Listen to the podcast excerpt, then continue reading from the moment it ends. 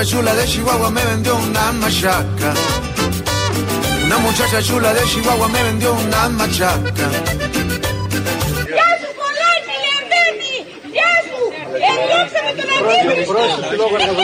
Me vendió una machaca una muchacha chula de Chihuahua.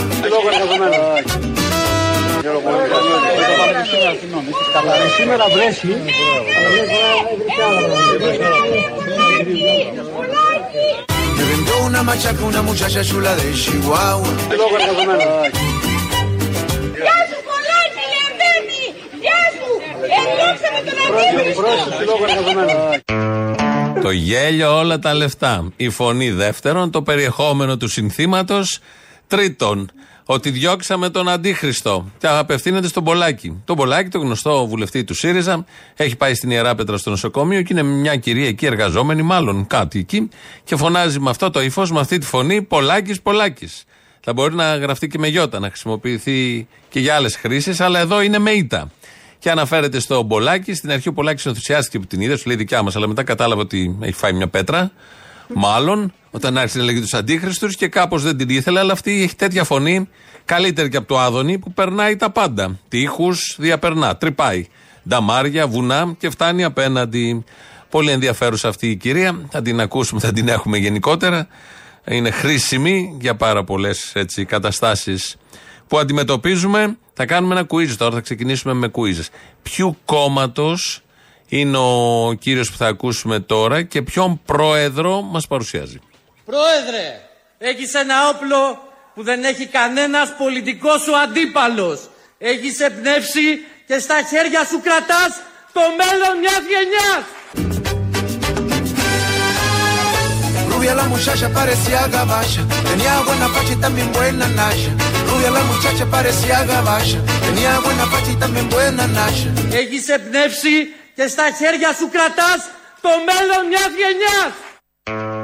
Πιανού βαστάζος είναι ο τύπος αυτός. Είναι του Κυριάκου Μητσοτάκη, του Αλέξη Τσίπρα, του Κυριάκου Βελόπουλου, του Κουτσούμπα, δεν θα τον έλεγε πρόεδρο, είναι γραμματέας. Ή του Νίκου Ανδρουλάκη. Έχουμε άλλο. Α, ή του Βαρουφάκη. Ή του Γιάννη Βαρουφάκη. Να ακούσουμε την απάντηση. Πρόεδρε, έχεις ένα όπλο που δεν έχει κανένας πολιτικός σου αντίπαλος. Έχεις εμπνεύσει και στα χέρια σου κρατάς το μέλλον μιας γενιάς. Κωστής Παλαμάς. Καλώ στο βήμα τον πρόεδρό μας, τον πρόεδρο της Δημοκρατικής Παράταξης, Νίκο Ανδρουλάκη. Y cuando me despacha, me dice al oído, me quiero poner contigo borracha. Κολλάκης! Κολλάκης! Contigo borracha. Contigo borracha. Contigo borracha. La muchacha. Δώστε μας ισχυρό διψήφιο ποσοστό για να έχετε και πρόοδο και σταθερότητα από την πρώτη Κυριακή. Ο πρόεδρος που κρατάει στα χέρια του το μέλλον μιας γενιάς. Πολύ τυχερή αυτή η γενιά. Το μέλλον της οποίας το κρατάει στα χέρια του. Ο Νίκος Ανδρουλάκης, σύμφωνα πάντα με τον παρουσιαστή. Θα κάνουμε στη συνέχεια ένα αφιέρωμα στους παρουσιαστές γενικώς. Και δεν έχουν ξεκινήσει ακόμη, δεν έχει ξεκινήσει με τα γερά και με τα καλά ο προεκλογικός αγώνας. Είναι οι- τα προκαταρκτικά. Σε αυτά είμαστε τώρα. Πριν μπούμε στο, στο βάθος του προεκλογικού αγώνα, εκεί που θα ξεσαλώσουν εντελώς οι παρουσιαστές, οι πρόεδροι και τα, το μέλλον της γενιάς, της νέας γενιάς. Θα το κρατάνε όλοι και θα είναι και ο πρόεδρος της καρδιάς μας και ο πρωθυπουργός της καρδιάς μας και γε- άλλων πολλών οργάνων του ανθρωπίνου σώματος. Ο Νίκος Ανδρουλάκης, λοιπόν, ε, μίλησε κάτω στην Κρήτη. Από την Κρήτη είναι και αυτός που παρουσίασε τον, ε, όπως και από την Κρήτη είναι και η κυρία που φωνάζει στον Πολάκη. Όλοι οι κριτικοί, αγαπημένοι η Κρήτη γενικότερα, γιατί μας δίνει πάρα πολλά. Από πολύ ωραία τρόφιμα, προϊόντα μέχρι τέτοιες συμπεριφορές. Και βουλευτές βεβαίως και πολιτικούς. Ο Ανδρουλάκης λοιπόν ε, μας είπε ότι στις εκλογές που θα γίνουν, τώρα όποτε γίνουν, μέχρι το Μάιο, όπως είπε τώρα Μπακογιάννη, θα έχουμε ξεμπερδέψει, ε, θα, δεν θα βγει η Νέα Δημοκρατία, δεν θα βγει ούτε και ο ΣΥΡΙΖΑ. Άλλος θα βγει. Και το μάθαμε πια το κόλπο του ψεύτη Βοσκού. Τι έλεγε ο ψεύτης Βοσκός; Λύκος, Λύκος δεν έλεγε; Έτσι και τώρα ο Μητσοτάκης για να σου λέει Τσίπρας Τσίπρας. Αλλά δεν θα έχουμε ούτε Τσίπρα ούτε Μητσοτάκη. Θα έχουμε Πασόκ και Δημοκρατική Παράταξη. Πρώτη δύναμη. Πρώτη δύναμη το Πασόκ, όπως παλιά, εκείνα τα ωραία, ωραία χρόνια Πασόκ και με Ανδρέα Παπανδρέου και με Σιμίτη και με Γιώργο Παπανδρέου. Έτσι λοιπόν μπορεί οι δημοσκοπήσεις να μην το δείχνουν, αλλά όποτε γίνουν οι εκλογές, κάνα δύο-τρεις μήνες, θα βγει πρώτος ο Νίκος Ανδρουλάκης. Το Πασόκ θα σχηματίσει κυβέρνηση και άλλοι θα βλέπουν τη σκόνη του.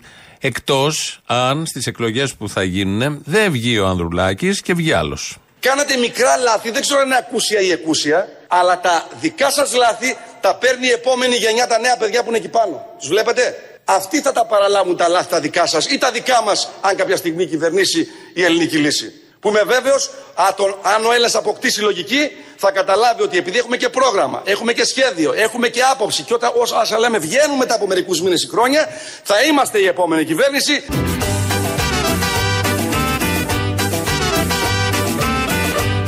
Θα είμαστε η επόμενη κυβέρνηση. Δεν ξεχάσαμε ότι πήραμε μια χρεοκοπημένη Ελλάδα από τον κύριο Καραμαλή και δεν ξεχάσαμε ότι Σαμαράς, Τσίπρας, μαζί Σαμαράς, Τσίπρας, μαζί κορέλωσαν το λαό για να πάρουν την καρέκλα της εξουσίας. Και ο Βενιζέλος, κύριε, πού ήταν ο Βενιζέλος, μαζί με το Σαμαρά, αν θυμάμαι καλά, ήταν ο Βενιζέλος. Το Πασόκ δηλαδή, τότε της εποχής. Εδώ ο Νίκος Ανδρουλάκης, μιλώντας κάτω στην Κρήτη, έκανε μια αναφορά, έβαλε Σαμαρά Τσίπρα ότι κορόιδεψαν μαζί τον ελληνικό λαό, αλλά δεν έβαλε το Βενιζέλο μέσα. Το κόμμα του Ανδρουλάκη δηλαδή. Η συνέχεια είναι ο ίδιος. Δεν έχει βάλει μέσα το Πασόκ. Ενώ όλοι γνωρίζουμε ότι με το Σαμαρά ε, κορόιδεψε τον ελληνικό λαό και ο Βενιζέλος. Μην πω πιο πολύ ο Βενιζέλος από ότι ο Σαμαράς.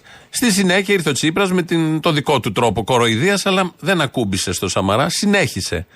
Ο Βενιζέλος λείπει λοιπόν από τη διοίκηση του ε, Νίκο Ανδρουλάκη και είναι πολύ ωραίο αυτό. Έτσι λοιπόν ακούσαμε και το Βελόπουλο νωρίτερα. Αν δεν βγει ο Νίκος Ανδρουλάκης στι εκλογές που έρχονται, θα βγει ο Κυριάκος Βελόπουλος. Γιατί είπε στις επόμενες εκλογές, εννοεί αυτές που έρχονται, θα είναι αυτός πρωθυπουργός. Πολλοί πρωθυπουργοί στην ουρά του Μαξίμου, τον έρμο τον Πίνατ σκέφτομαι, που θα πρέπει να έχει καινούργια αφεντικά, να αναγνωρίζει καινούργια αφεντικά και να γλύφει καινούργια αφεντικά. Οι υπόλοιποι του Μαξίμου θα το κάνουν γιατί το έχουν συνηθίσει να το κάνουν. Ο Πίνατ είναι ένα θέμα. Έχει μάθει με έναν καλό, πολύ καλό αφεντικό. Ξέρουμε όλοι. Οπότε, αν γίνει αυτό που λέει ο Βελόπουλος ή ο Ανδρουλάκης, θα πρέπει να αλλάξει και αυτός αφεντικό. Βγαίνει και η Πόπη Τσαπανίδου, νέα στη θέση της ε, επικοινωνίας εκεί στον ΣΥΡΙΖΑ και δίνει συνέντευξη και μας λέει πολύ καλά λόγια. Πέσαμε από τα σύννεφα για τον Αλέξη Τσίπρα. Ήξερα ότι ο Τσίπρας σε κοιτούσε και σε έβλεπε, σε κοιτούσε, σε άκουγε και σε κοιτούσε και δεν δικαιολογούσε την άποψή του. Άκουγε αυτό που του έλεγε στα δεκάλεπτα διαλύματα από την εμπειρία αυτή σου μιλάω, τα άκουγε και προσπαθούσε να εξηγήσει τι έμαθε από τις επιλογές που έκανε. Γιατί και εγώ ήμουν σκληρή απέναντί του. Όταν λοιπόν γνώρισα τον, τον Τζίπρα, τον σεβόμουν σαν άνθρωπο και εκτιμούσα πολύ αυτή την ανθρώπινη στάση του. Έπαιρνα την αίσθηση ότι ήταν ένας από εμάς. Το παιδί του λαού.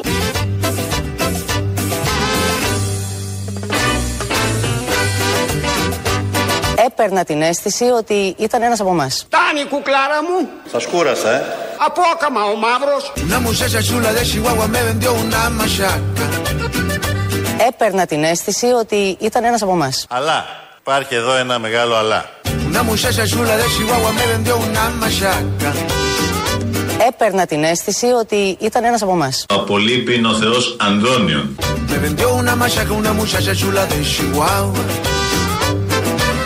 Me vendió una machaca una muchacha chula de Chihuahua. Me vendió una machaca una muchacha chula de Chihuahua. Όταν το γνώρισα μέσα από την πρόταση, ε, τον εκτίμησα ακόμη περισσότερο και κάθε μέρα που περνάει εκτιμώ περισσότερο και τον ίδιο και τους ανθρώπους του ΣΥΡΙΖΑ και γίνομαι μία από αυτούς και μου αρέσει αυτό το πράγμα. Είμαστε όλοι μας ρόδες που γυρίζουν στον αέρα. Τώρα και η Πόπη. Σαν ρόδα που γυρίζει στον αέρα, δείχνουν και τα κανάλια αυτό το μπαλκόνι στη Συγκρού εκεί, ένα κτίριο ξενοδοχείο ήταν. Έφυγε το μπαλκόνι. Είπε να φύγει, δεν άντεξε. Αποφάσισε να αυτοκτονήσει. Έκανε το μοιραίο βήμα. Και έχει ξεκολλήσει το μπαλκόνι από τους τοίχου, αλλά δεν έχει πέσει κάτω. Έχουν μείνει μάλλον κάποια σίδερα, έχει γύρει σε μια μεγάλη κλίση, αλλά δεν έχει πέσει. Δηλαδή έχει παράθυρο, το οποίο αν κάνεις να βγεις στο παράθυρο, έχεις πέσει στο κενό. Το μπαλκόνι δεν πέφτει κάτω. Αποφάσισε να φύγει από την πολυκατοικία. Πολύ καλός ο μηχανικός, καλός ο κατασκευαστής. Μπράβο, συγχαρητήρια, γιατί δεν έπεσε το μπαλκόνι. Ενώ ήθελε να φύγει, δεν έφυγε. Τελικά είναι εκεί. Χωρίς να είναι όμως. Είναι μια σημαίνουσα εικόνα αντικατοπτρίζει και τις συμπεριφορές πολλών Ελλήνων. Είναι εκεί χωρίς να είναι. Ψηφίζεις χωρίς να θες να ψηφίσεις αυτό που ψηφίζεις. Λέει εδώ ένας ακροατής. Η Νέα Δημοκρατία ενισχυμένη αναλογική. Ο ΣΥΡΙΖΑ απλή αναλογική. Το Πασό καθόλου λογική. Προφανώς απαντώντας σε αυτά που ακούγαμε πριν του Ανδρουλάκη που λέει θα είναι πρωτοκόμμα και θα κάνει κυβέρνηση και αυτός πριν την κάνει ο Βελόπουλος. Εδώ λοιπόν η κυρία Τσαπανίδου, η Πόπη Τσαπανίδου, συνάδελφος, μας είπε πόσο ενθουσιασμένη είναι με τον Αλέξη Τσίπρα. Ανέφερε εκεί κάποια θετικά από συνεντεύξεις που το έπαιρνε στο παρελθόν και στην πορεία έχει γίνει ένα και θέλει να γίνει σαν αυτούς. Τους Σιριζέου δηλαδή. Μεγάλη επιτυχία. Τόλμησε και το είπε. Προφανώς για να το πει θέλει να το κάνει. Έτσι το νιώθει. Περιορέξεως κολοκυθόπιτα ή ό,τι άλλο θέλετε είναι και μεσημέρι. Έχει βγάλει και ένα σποτάκι ο ΣΥΡΙΖΑ. Ε, τώρα, εν ώψη εκλογών, έχει βγάλει πολλά σποτάκια, 4-5 νομίζω. Ένα από αυτά είναι με ένα νέο παιδί που κάθεται εκεί σε ένα γραφείο και στο γραφείο του, στο δωματιό του και λέει τι να κάνω, κάπως. Θέτει ένα ερώτημα και ξαφνικά δίπλα του, σαν ολόγραμμα, παρουσιάζει το Αλέξης Τσίπρας και του δίνει την απάντηση. Να ακούσουμε τι απαντάει ο αριστερός ηγέτης σε ένα νέο παιδί 18-20 χρονών για το τι να κάνει στη ζωή του.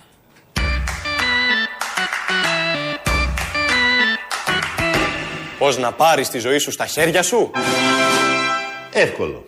Όταν έρθει η ώρα, πας να ψηφίσεις. Δίκιο δεν είναι; Πολύ δίκαιο, bro. Εδρέ. Rubia la muchacha parecía gabacha, tenía buena facha y también buena nacha. Rubia la muchacha parecía gabacha. Πώς να πάρεις τη ζωή σου στα χέρια σου; Εύκολο. Όταν έρθει η ώρα, πας να ψηφίσεις.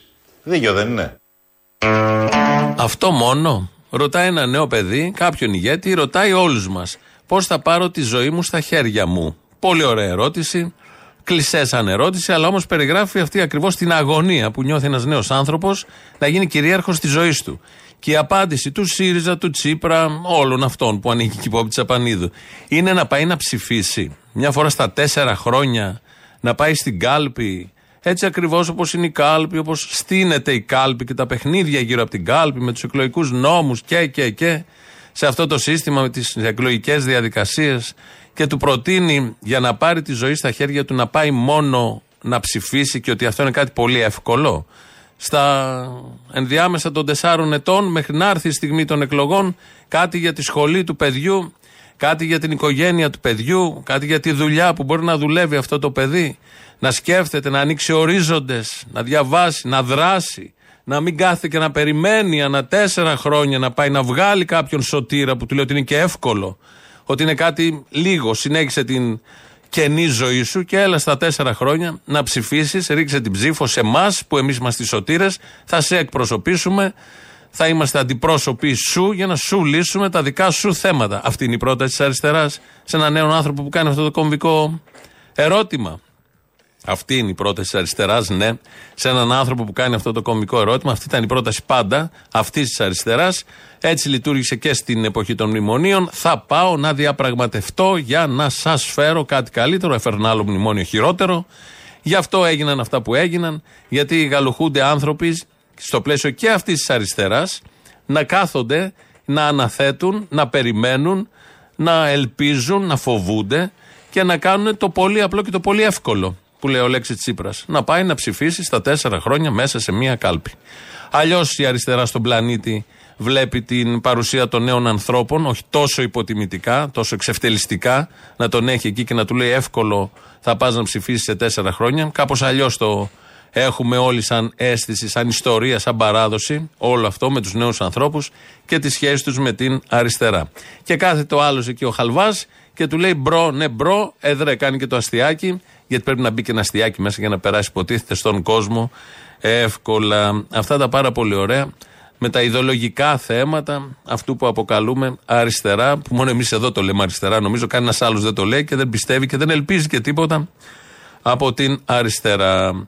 Αυτήν την αριστερά. Δημητρακόπουλος τώρα, ο δικηγόρος της Εύας ε, Καηλή, ε, μας λέει πώς ακριβώς ε, ξεχνιάστηκε, πώς αποκαλύφθηκε όλο αυτό που έχει συμβεί στην Ευρώπη με τα λαδώματα του Κατάρ και των άλλων χωρών. Είναι και το Μαρόκο, είναι και η Μαυριτανία εσχάτως. Αλλά όμως δεν εμπλέκει η Εύα Καηλή εκεί, σε καμία περίπτωση.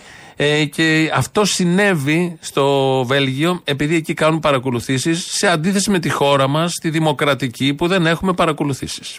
Δεν έχει καμία φιλοδοξία ο Παντσέρη. Τα στοιχεία είναι συντριπτικά σε βάρος του. Συντριπτικά. Και έγραφα με παρακολούθηση φυσική, με παρακολούθηση τεχνική, είναι συντριπτικά. Ήταν στο σπίτι τους στις Βρυξέλλες, υπήρχε καλωδίωση εκεί πέρα. Ευτυχώς στην Ελλάδα μας, που είναι δημοκρατική χώρα, που είναι δημοκρατική χώρα, δεν επιτρέπουν να μπαίνουν χωρί και να παρακολουθούν διάτροποι στα σπίτια τους και μίλαγε που έδινε δωροδοκίες. Και μίλαγε σε ποιου έδινε λεφτά. Αναφερόσατε σε όλα τα όνόματα πέντε σε Βασκαϊλή.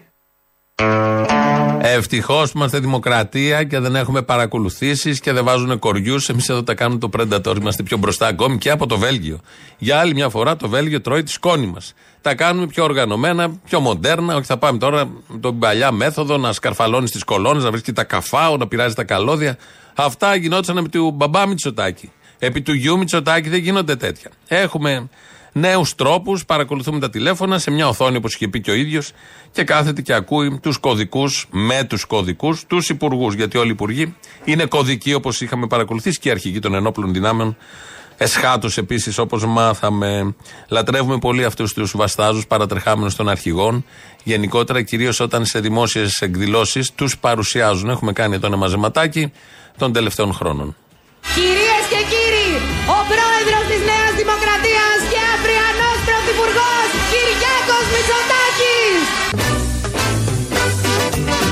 Είμαστε όλοι εδώ για να ακούσουμε και να δούμε τον άνθρωπο πάνω στον οποίο ακουμπά όλη η Ελλάδα. Και αυτός ο άνθρωπος είναι σήμερα μαζί μας.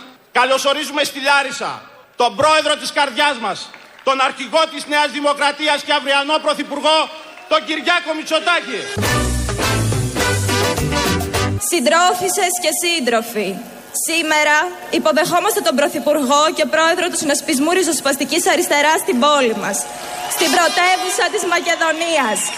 Σύντροφέ μας Αλέξη, σε καλούμε να δώσεις το σάλπισμα της νίκης για την Ελλάδα των πολλών, για την Ευρώπη των λαών. Πρόεδρε, έχεις ένα όπλο που δεν έχει κανένας πολιτικός σου αντίπαλος. Έχεις εμπνεύσει και στα χέρια σου κρατάς το μέλλον μιας γενιάς. Καλώ στο βήμα τον πρόεδρό μας, τον πρόεδρο της Δημοκρατικής Παράταξης, Νίκο Ανδρουλάκη. Φίλες και φίλοι, συντρόφισσες και σύντροφοι, απόψε απαντήσαμε. Γυρίζει! Καλώ στο βήμα τον άνθρωπο που έδωσε τη μάχη μόνος εναντίον όλων, που σήκωσε την Ελλάδα ψηλότερα, την έβγαλε από τα μνημόνια, απεκατέστησε το διεθνές της κύρος, κράτησε όρθια την κοινωνία και την οδηγεί στο αύριο. Καλό στο βήμα το σημερινό και αυριανό πρωθυπουργό της χώρας, Αλέξη Τσίπρα.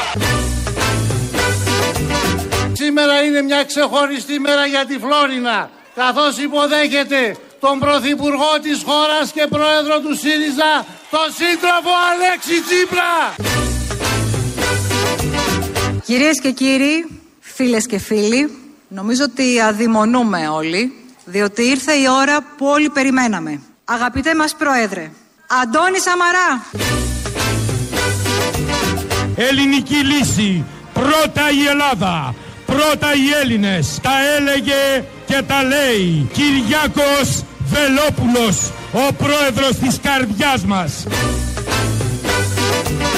Υψώστα τις ελληνικές σημαίες.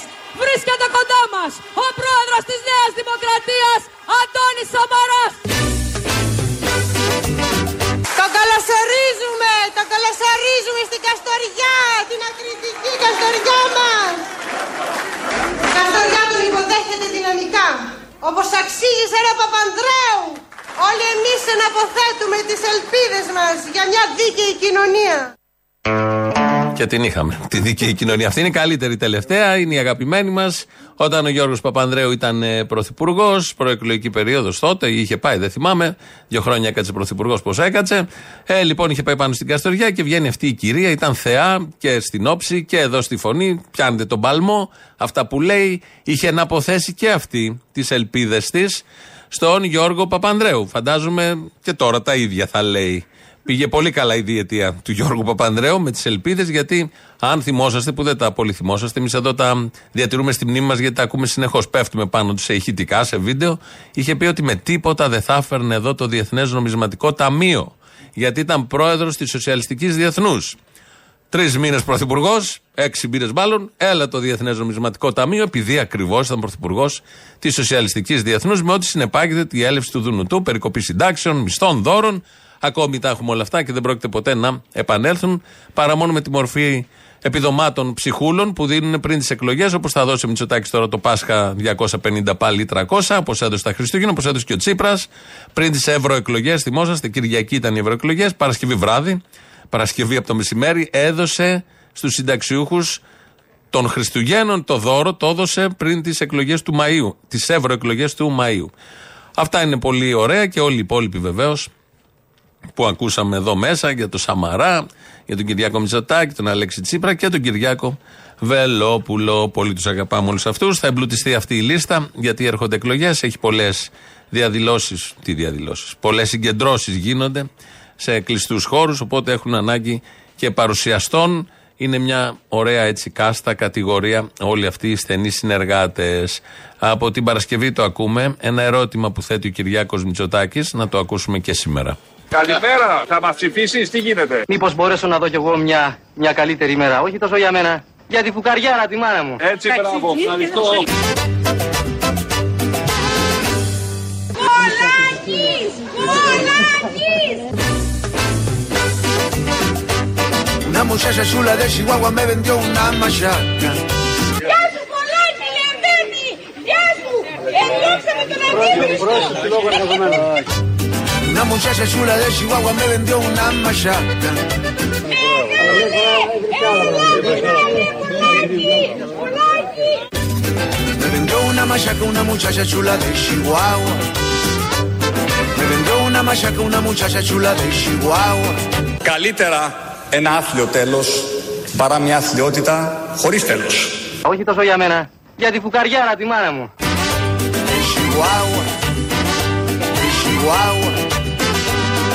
De Chihuahua.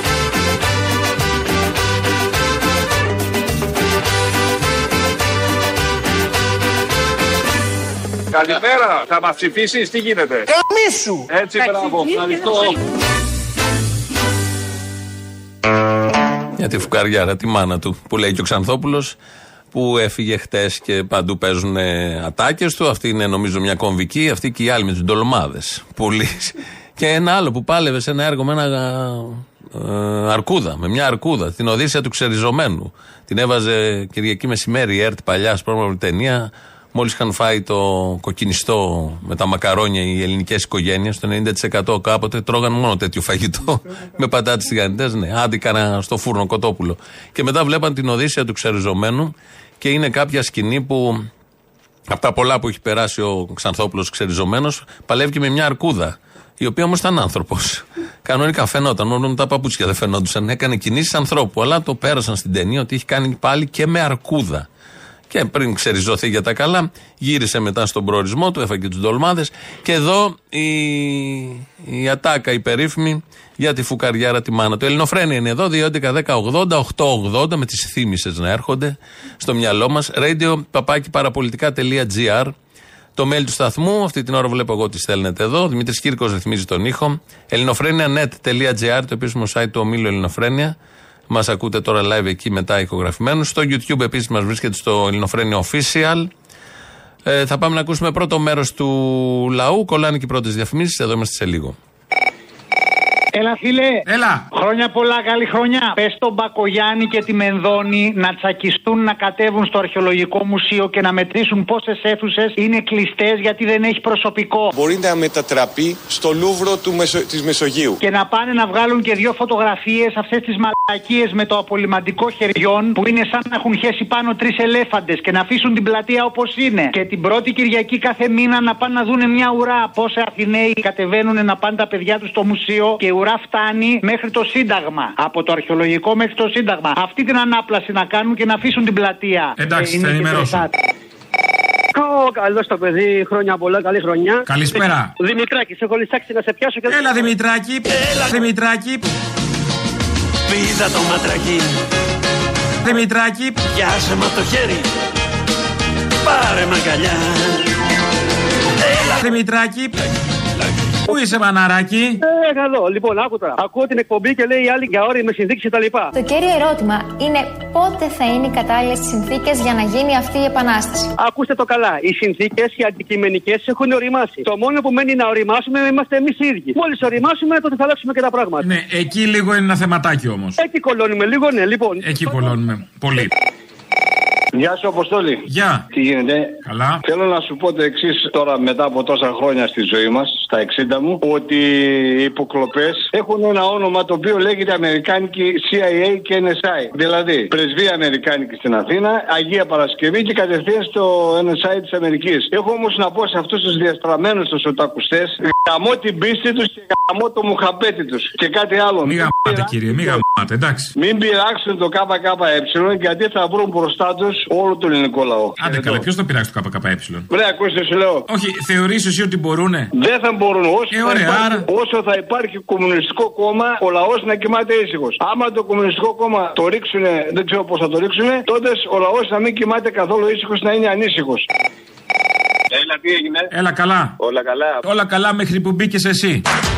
Όλα καλά μέχρι που μπήκες εσύ. Για μένα συγκεκριμένα λες. Ναι, ναι. Όταν που με είδες και έχει εντελώ τρελαθεί.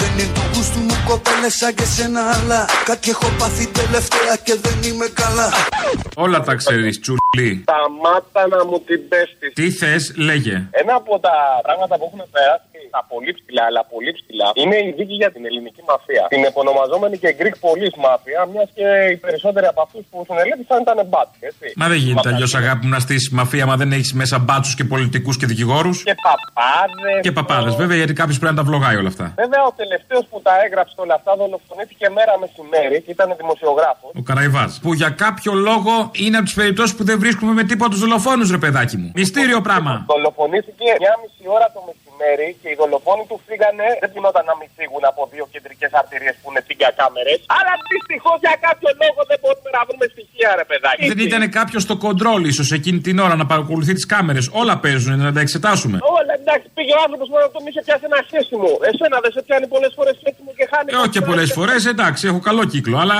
ναι, το καταλαβαίνω. Επίσης, είχε χαθεί και ένα κινητό τηλέφωνο ενός άλλου δολοφονημένου αρχιπάτσου που δόθηκε σε μια ταβέρνα. Πάτε και στέκεστε σε κάτι μαλακίε.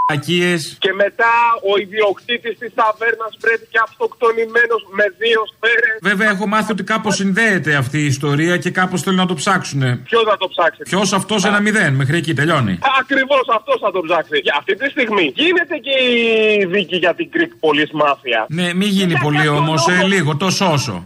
Για κάποιο λόγο ο εισαγγελέας πρότεινε να ορθωθούν όλοι.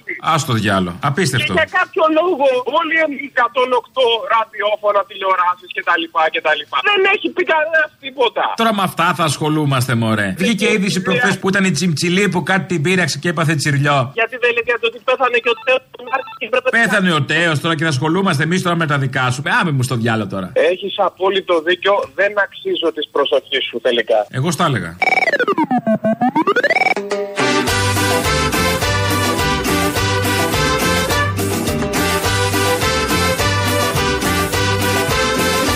Δεν ξεχάσαμε ότι πήραμε μια χρεοκοπημένη Ελλάδα από τον κύριο Καραμαλή και δεν ξεχάσαμε ότι Σαμαράς, Τσίπρας μαζί απολύτως κορέλισαν το λαό για να πάρουν την καρέκλα της εξουσίας. Απολύτως!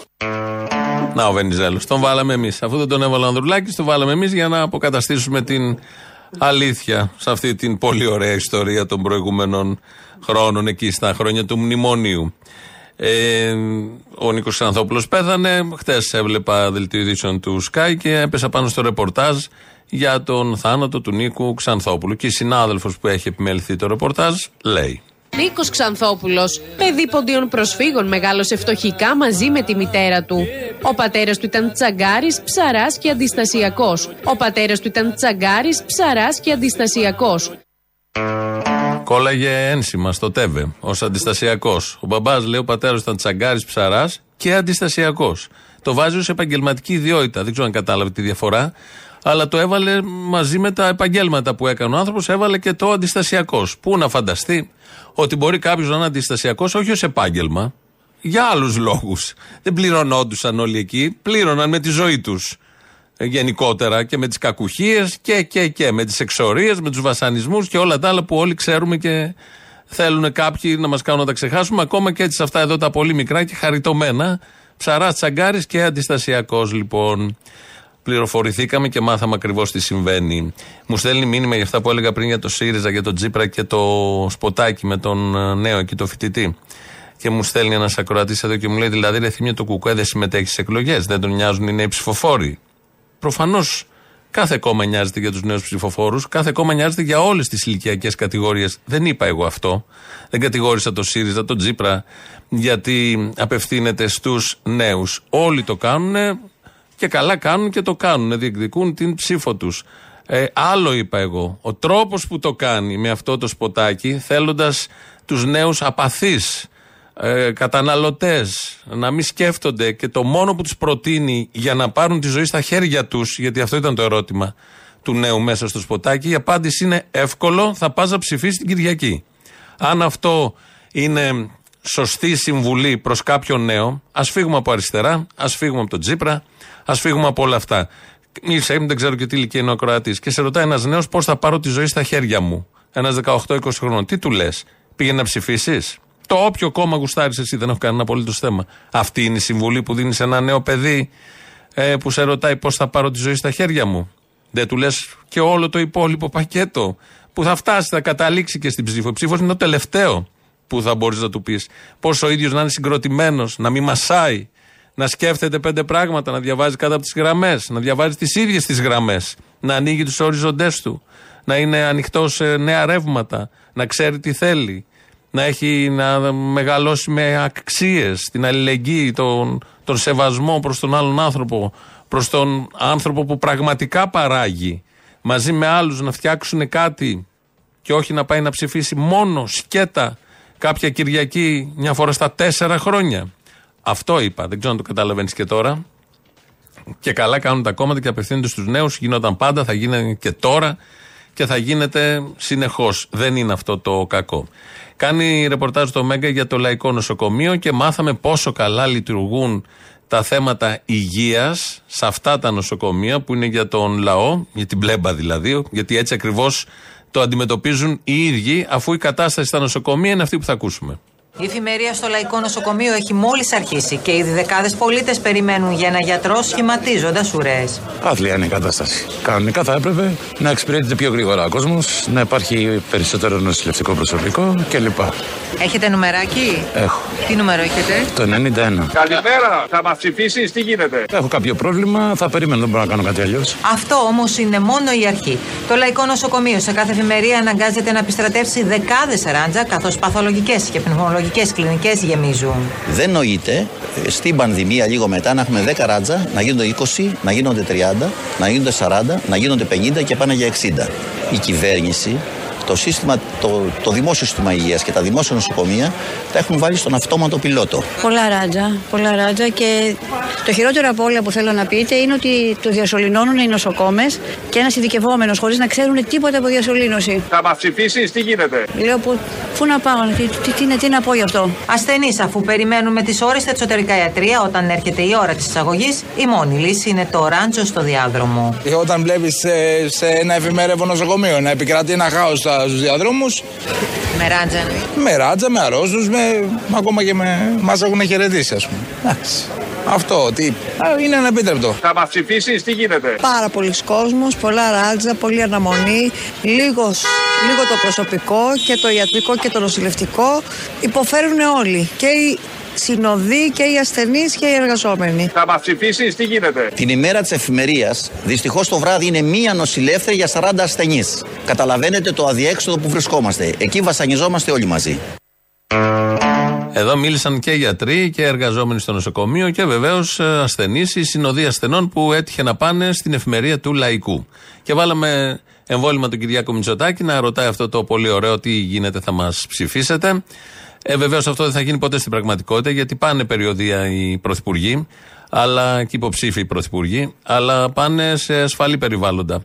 Σε κάτι γειτονιές, με ήλιο, μιλάνε εκεί με ανθρώπους που έχουν τα μαγαζιά, ψιλοπροφυλαγμένο περιβάλλον, αν δεν είναι και μιλημένο το περιβάλλον. Στην εφημερία ενός νοσοκομείου δεν θα πάει κανένας υποψήφιος πρωθυπουργός να κάνει ένα βράδυ μια βόλτα με κάμερες να καταγράψει τις αντιδράσεις του κόσμου Και αν πει κάποιος ναι, στην εφημερία δεν γίνεται γιατί έχουν δουλειά οι γιατροί και εμείς με κόσμο, να σα πάει την επόμενη μέρα που είναι τα ράτζα απλωμένα στους διαδρόμους μέχρι να αδειάσουν κρεβάτια για να μπουν μέσα, αν αδειάσουν κρεβάτια και αν μπουν μέσα. Γενικώς δεν πάνε παντού περιοδία. Δεν είναι ασφαλή τα περιβάλλοντα, δεν υπάρχει και παρουσιαστής να τους παρουσιάσει το νοσοκομείο. Τι να πει, την ησυχή, την, την προσοχή σας.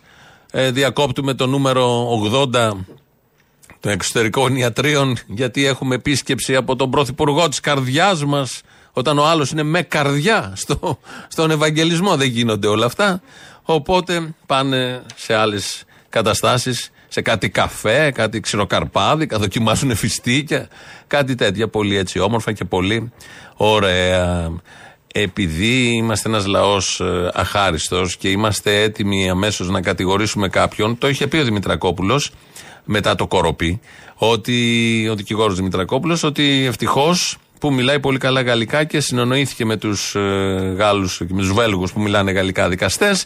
Και έτσι πάνε πολύ καλά τα πράγματα για την κυρία Εύα Καηλή, επειδή μιλάει τη γλώσσα άπτεστα. Ακούσαμε τότε πώς τη μίλαγε άπτεστα με το κοροπή το περίφημο, αλλά ξαναχτύπησε. Και τον θαυμάζουμε απεριόριστα για αυτή του την τόλμη να μιλάει γαλλικά δημοσίως. D'abord, je vous remercie de l'intérêt pour Madame Eva Kaili. Je vais toujours dire que Eva Kaili, c'est innocent. Και ευτυχώ δεν ξέρω τη γλώσσα των γαλλικών. Eva Kaili m'a demandé de vous communiquer les choses suivantes. Eva Kaili n'avait aucune coopération avec Monsieur Panzeri. Et maintenant, je vous dis les choses difficiles et tristes. Eva Kaili, du mercredi 11 janvier au vendredi 13 janvier, elle était en isolement sur ordre du juge d'instruction, Michel Claise.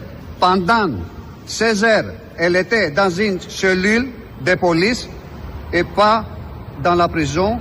Avec du froid, on lui a refusé une deuxième couverture. On lui a pris sa veste. Ça, c'est torture. Και ευτυχώς δεν ξέρω τη γλώσσα των γαλλικών. Ρένα Βλαχοπούλου, όταν πάει να συνεννοηθεί και λέει όλα τα σε. Φρικασέ, κονκασέ και διάφορα τέτοια άλλα πολύ. Ωραία. Θα πάμε να ακούσουμε το δεύτερο μέρος του λαού. Ακολουθεί τώρα. Γεια σου, Αποστόλη. Γεια. Ήθελα την άποψή σου σε ένα ζήτημα που με απασχολεί τώρα τελευταία. Για με τα γεγονότα με τον Βασιλιά. Επηρεασμένος και από το. Δεν ξέρω αν έχεις δει το Picking Blinders. Τότε που συνεργαζόταν με τη ρώσικη οικογένεια εκεί με τις Βασίλισσε. Εν ολίγης, για να μην στα πολυλογώ, ποια είναι η άποψή σου για την ερωτική ζωή των Βασιλιάδων και εδώ στην Ελλάδα, ας πούμε. Και... Αναγαμιόνται μεταξύ τους. Λίγο ημομείκτε, εντάξει τώρα τα βασικά, τα καθημερινά. Άρα δεν είναι ψυχροί, λε εσύ, ε, σαν άνθρωποι, ας πούμε, με, στο σεξ και σε αυτά. Ας πούμε. Αγαπούν την οικογένειά τους με έναν τρόπο πιο εριστικό, θα έλεγα. Τις αδερφές τους και τις ξαδέρφες τους. Είχα την εντύπωση πώ γίνονται τα βραβεία στο Λο Άντζελε, παιδί μου, κάθε χρόνο, ξέρεις, από τις παραγωγές και αυτά. Ποια ήταν η Annal Queen της τότε εποχής, ας πούμε, αναρωτιέμαι, κατάλαβες. Anal Queen, μου αρέσει ο τρόπος που σκέφτεσαι. Και οι γνώσεις. Ναι, ε, βέβαια, βέβαια. Δεν παίζει στα το μέλλον. Λάστιχο, κατάλαβα. Ωραία, άρα έχω και την άποψή σου, οπότε θα πορευτώ με αυτή. Πορέψου. Μου ταιριάζει και εμένα. Σε ευχαριστώ. Γεια σα, Αποστολή. Γεια. Τι κάνεις; Καλά. Στην ερώτηση του Δημήτρη ο οικονόμου, θα έρθει ο Κάρολος, θα έρθουν οι βασιλιάδες, τι θα τους πούμε; Θα έρθει ο Κάρολος, ο βασιλιάς της Αγγλίας. Θα έρθουν άλλοι βασιλείς. Θα έρθουν πρίγκιπες. Δούκες εδώ. Πριγκίπισε. Άλλα μέλη βασιλικών οικογενειών. Φαντάζομαι, Η απάντηση είναι μία. Ότι θα μας γράψει τα αρχεία τους και δεν θα έρθουν. Και στα δικά σας. Α, ωστόσο δεν ήρθε κανείς από αυτούς. Οπότε δεν είχαμε κι άγχος. Όσοι ήρθανε. Ε, δεν ήρθαν τώρα οι πρωτοκλασσάτοι. Τώρα β' εθνική, έρασε παρακαλώ. Γεια σας κύριε Μπαρμπαγιάννη. Κύριε Βυσδέκης, αν κάνω λάθος. Τον κύριο Καλαμούκη θα ήθελα. Δεν έχω. Είναι στο μικρόφωνο; Ναι, ναι, δεν μπορεί, έχει το όφωνο. Έχω δύο βερσιόν. Σαν αστός που είμαι, εύχομαι χρόνια πολλά στον κύριο Καλαμούκη. Και σαν συμμορίτη που είναι, εύχομαι χρόνια πολλά στον σύντροφο Καλαμούκη. Γεια Α, το πιάσαμε. Έλα, γεια. Αποστολή. Έλα. Γεια σου. Γεια. Πήρα να πω χρόνια πολλά για το θύμιο. Είπες. Ε, χρόνια πολλά. Και να είστε καλά. Σας αγαπάμε πολύ. Η Δόμνα Μιχαηλίδου. Ωραία, μαναράκι. Α, ναι. Συγγνώμη, ναι. Μου ξεμπρόστηκε το κοριτσάκι το 12χρονο που το βιάσανε. Μπράβο. Ναι, είναι ακόμη στη θέση τη. Γιατί να μην είναι καλέ; Στην κυβέρνηση του Μητσοτάκη είναι. Γιατί να μην είναι; Νιώθω πάρα πολύ περήφανη και χαρούμενη που έχουμε αυτόν τον πρωθυπουργό. Θεωρώ ότι είναι ε, one in a million. Η εισαγγελής πού είναι; Αυτή η γυναίκα, βγήκε σε ε, πανελλήνια εμβέλεια να πει όλα τα στοιχεία του παιδιού. Ντροπή και μόνο ντροπή.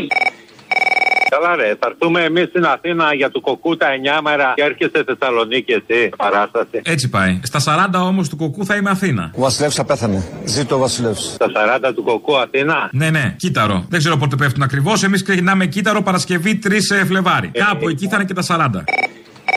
Ναι, χρόνια πολλά, καλή χρονιά ο Μαρκόνι. Έλα, Μαρκόνι. Έχω να σας πω. Το ένα είναι για την Αμερική, η οποία επικρατεί ο Βυσαρίων, βλακίεται και. Όπα, είναι ο Βυσαρίων να πήγε Αμερική; Τον έχουν ρίξει στην αναδρομή ύπνωσης εδώ και 70 χρόνια. Τι μου λες τώρα, με συγκλονίζεις; Αντί να λένε στους φυσικομαθηματικού να πούνε διαστολή του χρόνου, λένε χάρη. Λένε το συστολή; χρόνο να- Πες αν λένε συστολή, θα γίνει της πουτάνας άμα γίνεται αυτό. Ένα είναι αυτό στην Αμέρικα. Μη με ταράζεις τώρα και έχω και τα δράματα του Βασιλιά. Στην Ιαπωνία δεν έχουν απογορευτεί. Ή Στην Ιαπωνία υπάρχει Ιαπωνία, μεγάλη Ιαπωνία. Απονία με λαχτάρα να σε νοιάζομαι. Απονία. Δυστυχώς να σε μοιράζομαι. Είναι και το άλλο που λέει Α, απονέ. Ιάπωνα θέλει να πει. Α, Ιάπωνα. Ναι, οι Ιάπωνες, ναι, πρέπει Αυτό. Τουντουρουρουν, τουντουρουρουν. Ιάπωνα την καρδούλα μου. Την έκανες κομμάτια Τουντουρουρουν, τουντουρουρουν. Γίνω στους δρόμους σαν τρελή Με βουρκωμένα μάτια Τουντουρουρουν, τουντουρουρουν. Τι απογορευτικό απόφαση. Ε, δεν συμμετέχεις. Τι να σε κάνω. Έλα, για, δεν κάνεις. Είσαι λίγος.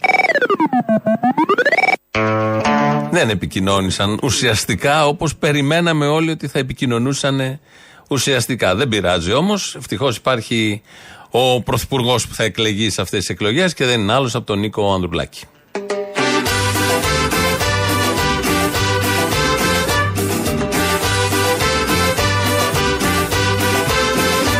Δεν ξεχάσαμε ότι πήραμε μια χρεοκοπημένη Ελλάδα από τον κύριο Καραμαλή και δεν ξεχάσαμε ότι Σαμαράς, Τσίπρας μαζί απολύτως κορέλισαν το λαό για να πάρουν την καρέκλα της εξουσίας. Απολύτως! Αυτή την χρεοκοπημένη Ελλάδα που πήρε το Πασόκ, ποιος την είχε χρεοκοπήσει; Πρώτη φορά ανέλαβε το Πασόκ όταν την ανέλαβε ως χρεοκοπημένη από τον Καραμαλή. Χρεοκόπησε μέσα σε μια ε, εξαετία, πενταετία πόσο ήταν ε, οι θητείες του ιδίου του Καραμαλή. Πριν δεν είχε καμία συμβολή ο προηγούμενος που ήταν το Πασόκ κατά σύμπτεση. Ή ο προ-προηγούμενο που ήταν πάλι η Νέα Δημοκρατία. Ή ο προ-προ-προηγούμενο που ήταν πάλι το Πασόκ. Και τι Ελλάδα παρέδωσε επίσης ο Γιώργος Παπανδρέου και το Πασόκ που την πήρε χρεοκοπημένη από τον Καραμαλή. Τι παρέδωσε στον επόμενο που ήταν ο Σαμαράς και το Πασόκ. Και τι παρέδωσαν και αυτοί στον Τσίπρα. Και τι παρέδωσε και ο Τσίπρας στους άλλους. Και τι θα ζήσουμε τώρα, γιατί πολλά δίνονται. Γενικότερα μοιράζονται πολλά λεφτά για τις εκλογές και πώς θα πληρωθούν όλα αυτά κάποια στιγμή. Γιατί αν κάποιος ζει τουλάχιστον 30-40 χρόνια σε αυτόν τον τόπο, καταλαβαίνει, μελετώντας και την ιστορία των άλλων τόπων, ότι ανά 4-5 χρόνια δίνονται κάποια χρήματα ή ψίχουλα ή οτιδήποτε. Μετά έρχεται η εποχή που τα μαζεύουν με διάφορους τρόπους, μνημόνια, λιτότητες, πακέτα, τούνελ που δεν βγαίνουμε και, και, και, και μετά ξαναδίνονται. Τώρα είμαστε στην τετραετία που δίνονται. Μετά θα μπούμε πάλι στις στενοπούς. Τώρα αυτό που ζούμε όλοι, αυτό εδώ όπως το ζούμε, με ακρίβειες, με μην το ξέφωτο. Μετά θα έρθουν και τα άλλα πολύ ωραία ε, στάδια. Και αυτό γίνεται συνεχώς επειδή κάνουμε το εύκολο, όπως λέει και ο Αλέξη Τσίπρας. Πάμε μια φορά κάθε τέσσερα χρόνια και στην κάλπη. Ρίχνουμε στην κάλπη και βγάζουμε τον αγαπημένο μας σωτήρα. Η Πόπη Τσαπανίδου, λοιπόν, στην Αταλία Γερμανού που βγήκε το Σαββατοκύριακο, μας είπε ότι δεν είχε καμία απολύτως πρόθεση να ασχοληθεί με την πολιτική που ασχολήθηκε.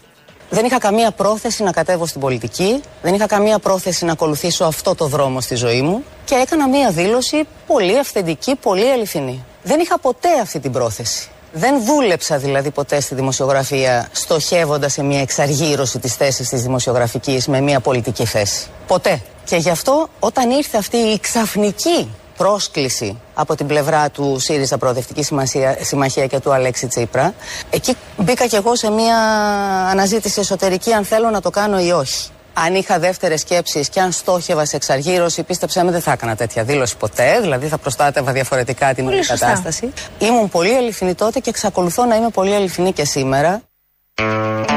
Πολύ αλήθεια παίζει και τότε και σήμερα. Δεν έμεινε μόνο σε αυτό που, οκ, μπορεί να έχει αυτή την πρόθεση, δεν το ξέρουμε, δεν μπορούμε να το κρίνουμε. Ε, αυτό που μπορούμε όμως να κρίνουμε είναι ο τρόπος με τον οποίο θέλει η Πόπη Τσαπανίδου, ως νέα στη συγκεκριμένη θέση, να πορευτεί. Με αλήθεια. Με την αλήθεια. Με την αλήθεια την οποία εγώ τη βλέπω, την αλήθεια την οποία την, τη, τη ζητάω κιόλας μέσα από τα πράγματα και με αυτήν θα πορευτούμε, με αυτήν θα πάμε τους επόμενους μήνες ε, σε μία μάχη που βλέπω ότι σηκώνονται σε τόνους, σηκώνεται σε τόνους αλλά θα προσπαθήσουμε να τη δώσουμε σε, με, με έναν έντιμο αγώνα, με την αλήθεια όμως. Πρώτα απ' όλα κύριε Πρόεδρε να σας πω το εξής. Ότι ο Τσίπρας είναι ψεύτης. Από ιδεολογία. Από ιδεολογία. Μιλάνε για αλήθεια. Μιλάει η Πόπη για αλήθεια. Στο κόμμα που έχει πρωθυπουργό τον άνθρωπο που είπε δεν θα φέρω ούτε μία στο εκατομμύριο μνημόνιο. Ότι θα το σκίσω και θα είναι μέρα μεσημέρι. Θα χορεύουν οι αγορές. Δεν θα δώσω τα 14 αεροδρόμια. Δεν θα κόψω το ΕΚΑΣ. Δεν θα πουλήσω τη χώρα για 99 χρόνια. Και, και, και βάλτε από κάτω ό,τι άλλο θέλετε. Που είχε πει και ξεπεί τα πάντα με φοβερή ευκολία. Παρ' όλα αυτά, από εδώ και πέρα έχουμε αλήθεια. Ποιο είναι το κόμμα, ποια είναι η κυβέρνηση των μικρομεσαίων. Κυβέρνηση, του κόσμου. πρωθυπουργός και υπουργός εμπορίου που να έχει στηρίξει τη μικρομεσαία επιχείρηση. Πες από μένα δεν έχει υπάρξει. Και δεν το λέω εγώ, το λένε όλα τα επιμελητήρια που με έχουν βραβεύσει αυτή μου τη θητεία και μάλιστα προέδροι επιμελητηρίων οι οποίοι είναι πολιτικοί μου αντίπαλοι. Για ποιο λόγο δε- δε- σε όλη την κρίση του COVID ήμασταν πάνω από τη μικρομεσαία επιχείρηση, σκεφτήκαμε την επιστρεπτέα προκαταβολή που δεν έδωσε κανένα άλλο κράτος της Ευρώπης, βγάλαμε πρώτη τα δάνεια, διαγράψαμε χρέη από την επιστρεπτέα. Δεν υπάρχει μέτρο που μπορούσαμε να πάρουμε για την μικρομεσαία επιχείρηση, την κυβέρνηση του Κυριάκου Μητσοτάκη, δεν το πήραμε. Αν υπάρχει κυβέρνηση των μικρομεσαίων στην Ελλάδα, είναι του Κυριάκου Μητσοτάκη. Τελεία και παύλα. Τον έχουν βραβεύσει. Δεν μπορεί όλοι αυτοί τα επιμελητήρια που τον βραβεύουν να μην ξέρουν τι ακριβώς βραβεύουν. Βραβεύουν τον Άδωνη γιατί και ο ίδιος και η κυβέρνηση είναι των μικρομεσαίων επιχειρήσεων. Πίνουν νερό όλοι στο όνομά τους. Αυτά τα πολύ ωραία είχαμε σήμερα να σας πούμε. Πρώτη μέρα της εβδομάδας. Ακολουθεί τρίτο μέρος του λαού. Κολλάνε οι διαφημίσεις. Μαγκαζίνο αμέσως μετά. Εμείς τα υπόλοιπα αύριο. Γεια σας. Έλα, ρε Αποστολή. Έλα. Λοιπόν, θα σας πω ένα τραγικό πραγματικά συμβάν για την ανθρωπότητα και για τον οπαδισμό και για όλα που έγινε προχθές στη Θεσσαλονίκη. Δεν ξέρω αν το είδες, το έγραφε και ο Μπογιόπουλο. Που πήγανε καμιά πενταριά ορκ δολοφόνοι να συμπαρασταθούν στους δολοφόνους του Άλκη έξω από το δικαστήριο. Εντύπωση μου κάνει, δηλαδή απίστευτο. Αυτό και τα άλλα τα ορκ που είχαν βγει στο Σύνταγμα προχθές και διαδηλώνανε υπέρ αυτινού του live coach, του Instagram, TikToker, τι ήταν αυτός; Ένας ε, μισογίνης ε, σεξιστής. Δεν το ξέρω, δεν το ξέρω αυτό. Tate, πώς το λένε, δεν τα ξέρω κι εγώ αυτά. Δεν θέλω να πω αποβλαμμένου, έχει χώρα. Δεν λείπουνε. Κάποιοι ήταν στον Τέο, στην ουρά, περιμένανε, άμα δεν ήταν πληρωμένοι. Άλλοι για αυτό το date, άλλοι για το δολοφόνο του Άλκη. Δηλαδή, αποβλαμμένου πάμε καλά, θα έλεγα. Και αυτό βγαίνει προς τα έξω, σε κάποια από τα κόμματά μας. Θα σου πω όμως και ποιο είναι και το πιο τραγικό, γιατί εγώ ξέρεις, διαφωνούσα και με αυτά που έλεγε και ο Μισηριακό, γιατί λατρεύω το ποδόσφαιρο, το θεωρώ μπαλέτο της εργατικής τάξης. Μπαλέτο έψαχνε, μάνα μου, εσύ και το βρήκες στο ποδόσφαιρο. Ο Γκαλεάνο το έχει πει, δεν είναι δικό μου. Το θέμα είναι ότι δυστυχώς και εκεί πραγματικά είναι να αυτοκτονήσεις σε αντιφασιστικές σελίδες του ΠΑΟΚ. ΠΑΟΚ Gate 4 αντιφά μπορώ να σου τα στείλω κιόλας και καταρχήν δεν είμαι ρατσιστής, δεν μιλάω για όλο τον κόσμο τον ΠΑΟΚ. Μιλάω μόνο για αυτούς του συγκεκριμένους. Γράφανε αδέρφια δεν σας αξίζει να πάτε φυλακή, καλά κάνατε και το φάγατε το φασιστάκι και κάτι τέτοιο. Που Άλκης φασιστάκι δεν είναι σε καμία περίπτωση. Πιστεύεις Μια- ότι ξέρουν τους όρους. Επίσης, μάλλον κάνουν προβολές. από τους συγκεκριμένους στέλνει ένας μήνυμα σε μια χατμπολή της Εθιονία. Μωρή παλιοπουτάνα, σαν ένα ράπο είσαι και αυτά, να ψοφήσεις και αυτά. Και υπογράφει πάω γκέι 4 αντιφά. Έχει βάλει μέσα πέντε φασιστικές, εξιστικέ, ρατσιστικές εκφράσεις και υπογράφει με το αντιφά και ρεζιλεύει το αντιφά. Εγώ θέλω να πω σε όλα αυτά τα ζώα, ας είναι ότι σκατά είναι, τουλάχιστον να μην ξεφτιλίζουν κάποιους όρους. Και το τραγικό είναι ότι στην περίπτωση του Άλκη τον φάγανε μαζί τα φασιστάκια από τη Σαυρούπολη μαζί με Αλβανούς και αντιφάδες. Τα αστικά μέσα βέβαια σέκονται κυρίως Αλβανούς και συναντιφάδε. Όπως και στο περιστατικό με τον Ηρόδοτο και το παιδί που φάγανε από τον Εθνικό, ο ένας βασικός ενοχό ήταν Χρυσαυγήτης και ο άλλος βασικός ενοχό ήταν ε, και καλά αναρχικός. Δεν γουστάρω και δεν μπορώ να δεχθώ κανέναν αναρχικό που κάθεται στην ίδια εξέδρα με φασίστα για να σκοτώσει καλόθρησκο. Αυτό είναι ο μεγαλύτερος φασισμός. Εγώ έφυγα στα 30 μου που λένε ότι δεν αλλάζει ομάδα από μια ομάδα γιατί είχε μαζέψει κάτι εθνίκια και λέγανε ότι ζούμε στην πόλη στη Σμύρνη να σε δούμε και Τούρκος καλό μόνο νεκρός και πήγα σε μια ομάδα τοπικού που δεν είχε τότε κανέναν οπαδό, είναι η Ιωνία, με απαραίτητη τέτοια ότι θα φτιάξω μια εξέδρα προσφυγική και αντιφασιστική. Και έχω καταφέρει να έχουμε μια εξέδρα η οποία είναι εντελώς καθαρή από φασίστες. Το να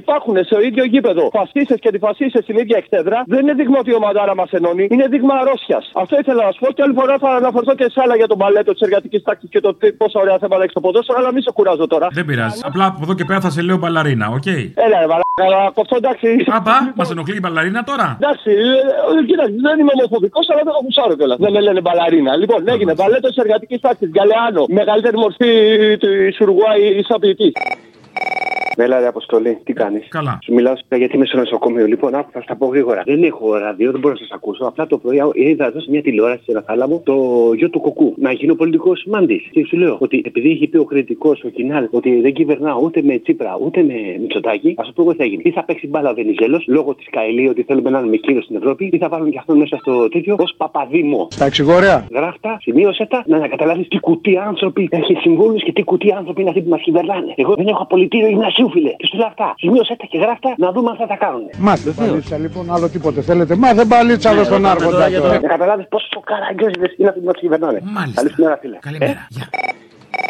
Ναι, παραπολιτικά είναι εκεί πέρα; Ναι. Είναι εφικτό να πω στον Αποστόλη ένα γεια. Εγώ είμαι Αποστόλης, πες γεια. Ο Αποστόλης είσαι; Ναι. Χαίρομαι πολύ που σε ακούω. Δεν μου λες, θα κατέβεις για παράσταση στην Κρήτη; Ναι, θα κατέβω. Δεν μου λέτε τώρα, θα σου μιλάω στον πληθυντικό. Ρέθυμνο θα σταματήσεις καθόλου ρέθυμνο; Ε, το ρέθινο κάποια μουσική σκηνή, δεν νομίζω. Δεν έχει, ε. Νομίζω Α, δεν Ηράκλειο. έχει χειμώνα. Ναι, ναι, ναι. ναι. Ε, θα προσπαθήσω να έρθω Ηράκλειο ή Χανιά. Έλα δίπλα είναι τώρα, πώς κάνεις έτσι.